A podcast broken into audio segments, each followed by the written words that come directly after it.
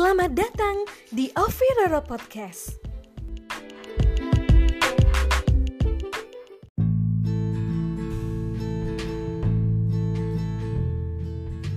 Hai, hello, it's me, Ovi Roro.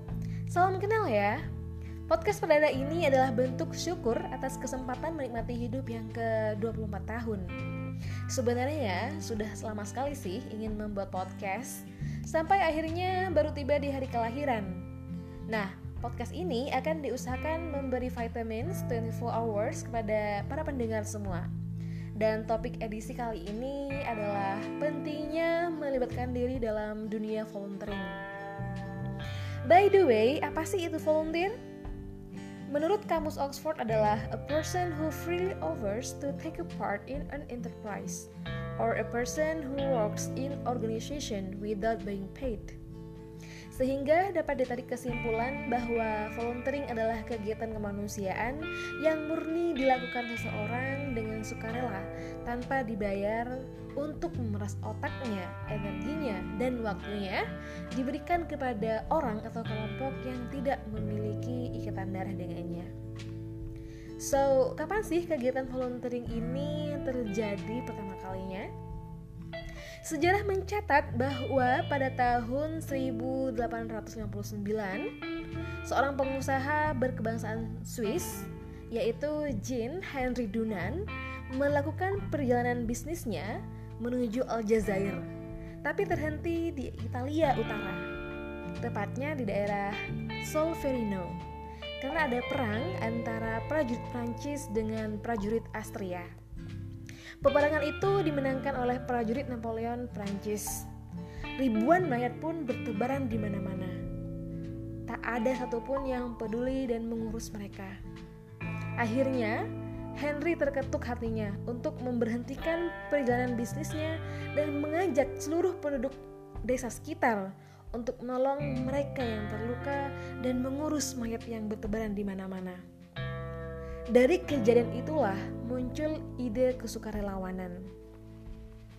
Ternyata apa yang dilakukan oleh Henry memberikan inspirasi untuk membentuk Komite Internasional Palang Merah dari buku yang ia tulis dengan judul uh, Memory of Solferino. Ia pun menerima penghargaan Nobel Perdamaian untuk pertama kalinya pada tahun 1901. Lalu, kegiatan apa sih Kegiatan apa yang bisa dilakukan saat ini? Seiring kemajuan teknologi, banyak banget PR yang harus diselesaikan bersama. Jika tempo dulu hanya terbatas pada perang, namun saat ini lebih complicated pada perubahan iklim, human trafficking, HIV, narkoba, dan masalah lainnya seperti yang tertuang dalam 17 SDGs yang sudah bergulir sejak tahun 2017 dengan 139 indikator. Tujuan ini adalah untuk pembangunan tujuan pembangunan yang disepakati oleh 198 negara termasuk Indonesia dengan batas pencapaian hingga 2030. Sebelum SDGs ini ada yang namanya MDGs, namun mereka berbeda. Di mana kali ini tidak sekedar melibatkan aktor negara saja atau pemerintah, melainkan juga butuh uluran kerja sama pemuda hingga difabel pun memiliki peranan penting untuk mencapai tujuan tersebut. Sehingga peran volunteer di sini suaranya didengar, idenya direalisasikan dan keberadaannya diperhitungkan. Tak heran, menjamur kelompok-kelompok sosial dan non-profit di berbagai daerah sering mewakilkan komunitasnya untuk menyuarakan idenya di forum nasional hingga internasional. Lalu, peran apa yang bisa Gen Z ambil? Gen Z saat ini telah menggantikan posisi milenial karena kebanyakan milenial telah menempati dunia kerja. Meski juga tidak kecil kemungkinan mereka masih melibatkan diri dari dunia volunteering.